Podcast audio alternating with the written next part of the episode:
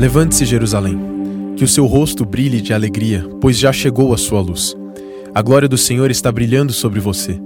A terra está coberta de escuridão, os povos vivem nas trevas, mas a luz do Senhor está brilhando sobre você. Sobre você aparece a glória de Deus. Atraídos pela luz, Jerusalém, os povos do mundo virão. O brilho do seu novo dia fará com que os reis cheguem até você. Jerusalém, olhe em redor e veja o que está acontecendo. Os seus filhos estão voltando, eles estão chegando.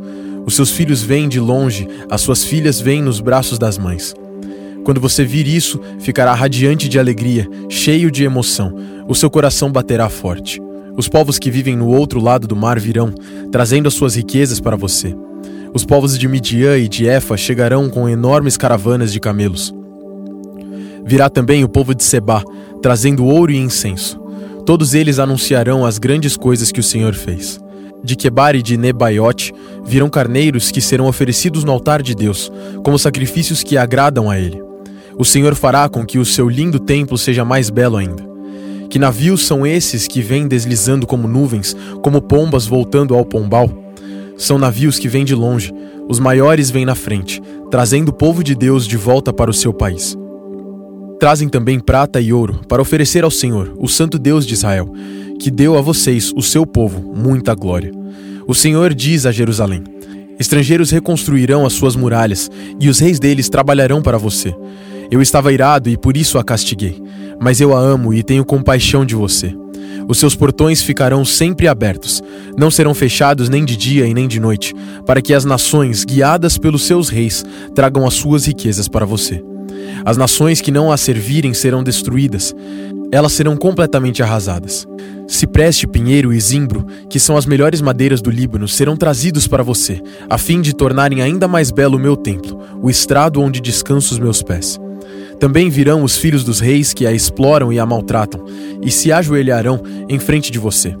Todos os que a desprezaram virão até você e encostarão o rosto no chão.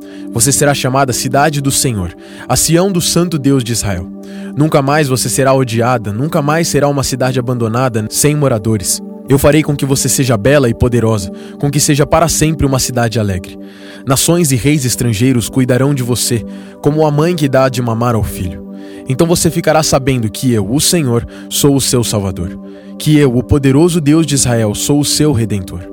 Em vez de bronze, eu trarei ouro para você, e prata em vez de ferro. Trarei bronze e ferro em vez de madeira e pedras. Farei com que a paz seja o seu rei e com que a justiça a governe. Nunca mais haverá violência na sua terra. O seu país não será destruído e arrasado novamente. Você chamará as suas muralhas de salvação e os seus portões de louvor a Deus. Nunca mais o sol a iluminará de dia nem a lua de noite, pois eu, o Senhor, serei para sempre a sua luz e a minha glória brilhará sobre você. Eu serei o seu sol e a sua lua, um sol que nunca se põe, uma lua que não para de brilhar. A minha luz brilhará sobre você para sempre, e os seus dias de luto chegarão ao fim. O seu povo fará o que é direito e para sempre será dono da terra prometida. Eles são a planta que eu plantei. Com as minhas próprias mãos eu os fiz para que eles mostrem a todos a minha grandeza. Este punhado de gente será um povo numeroso.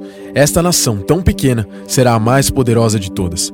Eu sou o Senhor, e logo, no tempo certo, farei com que isso aconteça. Ezequiel capítulo 37 Eu senti a presença poderosa do Senhor, e o seu espírito me levou e me pôs no meio de um vale onde a terra estava coberta de ossos. Ele me levou para dar uma volta por todos os lugares do vale, e eu pude ver que havia muitos ossos, muitos mesmo, e estavam completamente secos. Então o Senhor me disse: Homem mortal, será que esses ossos podem ter vida de novo? Eu respondi: Senhor meu Deus, só tu sabes se podem ou não. Ele disse: Profetize para esses ossos. Diga a esses ossos secos que deem atenção à mensagem do Senhor. Diga que eu, o Senhor Deus, estou lhes dizendo isto. Eu porei respiração dentro de vocês e os farei viver de novo. Eu lhes darei tendões e músculos e os cobrirei de pele. Porei respiração dentro de vocês e os farei viver de novo. Aí vocês ficarão sabendo que eu sou o Senhor. Então profetizei conforme a ordem que eu havia recebido. Enquanto eu falava, ouvi um barulho. Eram os ossos se ajuntando uns com os outros, cada um no seu próprio lugar. Enquanto eu olhava, os ossos se cobriram de tendões e músculos e depois de pele. Porém, não havia respiração nos corpos. Então o Senhor me disse: Homem mortal, profetize para o vento. Diga que o Senhor Deus está mandando que ele venha de todas as direções para soprar sobre esses corpos mortos, a fim de que vivam de novo. Então profetizei conforme a ordem que eu havia recebido. A respiração entrou nos corpos e eles viveram de novo e ficaram de pé. Havia tanta gente que dava para formar um enorme exército. O Senhor me disse: Homem mortal, o povo de Israel é como esses ossos. Dizem que estão secos, sem esperança e sem futuro. Por isso, profetize para o meu povo de Israel, e diga-lhes que eu, o Senhor Deus, abrirei as sepulturas deles, e os tirarei para fora, e os levarei de volta para a terra de Israel. Eu vou abrir os túmulos onde o meu povo está sepultado e vou tirá-los para fora. Aí ficarão sabendo que eu sou o Senhor. Porei a minha respiração neles e os farei viver novamente. E os deixarei morar na sua própria terra. Aí ficarão sabendo que eu sou o Senhor. Prometi que faria isso e farei. Eu, o Senhor, falei. O Senhor falou outra vez comigo. Ele disse: Homem mortal, pegue uma tabuinha e escreva nela o seguinte: O reino de Judá, incluindo as pessoas do reino de Israel que moram nele.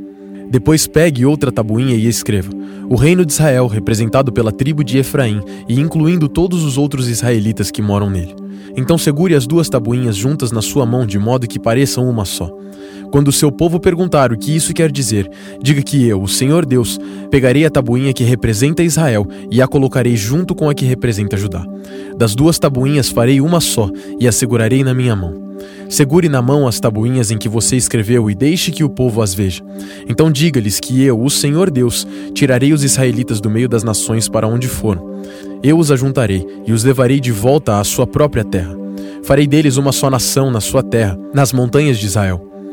Eles terão um só rei para governá-los e não serão mais divididos em duas nações, nem separados em dois reinos. Não se mancharão mais com ídolos, nem com ações nojentas, nem com pecados de desobediência. Eu os livrarei de todas as suas maneiras de pecar e de me trair. Eu os purificarei, e eles serão o meu povo, e eu serei o seu Deus. Um rei igual ao meu servo Davi os governará. Todos terão um só governo e obedecerão fielmente às minhas leis. Viverão na terra que dei ao meu servo Jacó, a terra em que os antepassados deles viveram. Viverão ali para sempre, eles, os seus filhos e todos os seus descendentes. Um rei igual ao meu servo Davi os governará para sempre. Farei com eles uma aliança que garantirá que viverão para sempre em segurança. Aumentarei a população e porei o meu templo na terra deles, e ali ficará para sempre. Viverei ali com eles e serei o Deus deles, e eles serão o meu povo. Quando eu puser o meu templo ali, para eu ficar no meio deles, as nações ficarão sabendo que eu, o Senhor, separei o povo de Israel para ser meu. Lucas capítulo 2 Naquele tempo, o imperador Augusto mandou uma ordem para todos os povos do império. Todas as pessoas deviam se registrar, a fim de ser feita uma contagem da população. Quando foi feito esse primeiro recenseamento, Sirênio era o governador da Síria. Então, todos foram se registrar, cada um na sua própria cidade. Por isso, José foi de Nazaré, na Galiléia, para a região da Judéia, a uma cidade chamada Belém, onde tinha nascido o rei Davi. José foi registrar-se lá, porque era descendente de Davi. Levou consigo Maria, com quem tinha casamento contratado. Ela estava grávida, e aconteceu que, enquanto se achavam em Belém, chegou o tempo de a criança nascer. Então, Maria deu à luz o seu primeiro filho. Enrolou um menino em panos e o deitou numa manjedoura, pois não havia lugar para eles na pensão. Naquela região havia pastores que estavam passando a noite nos campos, tomando conta dos rebanhos de ovelhas. Então um anjo do Senhor apareceu e a luz gloriosa do Senhor brilhou por cima dos pastores. Eles ficaram com muito medo, mas o anjo disse: Não tenha medo. Estou aqui a fim de trazer uma boa notícia para vocês. E ela será um motivo de grande alegria também para todo o povo. Hoje mesmo, na cidade de Davi, nasceu o Salvador de vocês, o Messias, o Senhor. Esta será a prova. Vocês encontrarão uma criancinha enrolada em panos e deitada numa manjedoura. No mesmo instante, apareceu junto com um anjo uma multidão de outros anjos, como se fosse um exército celestial.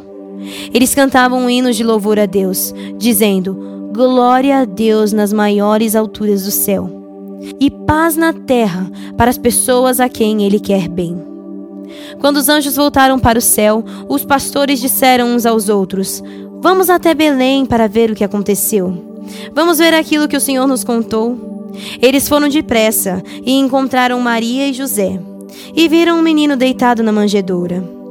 Então contaram o que os anjos tinham dito a respeito dele. Todos os que ouviram o que os pastores disseram ficaram muito admirados. Maria guardava todas essas coisas no seu coração e pensava muito nelas. Então, os pastores voltaram para os campos, cantando hinos de louvor a Deus pelo que tinham ouvido e visto. E tudo isso tinha acontecido como o anjo havia falado.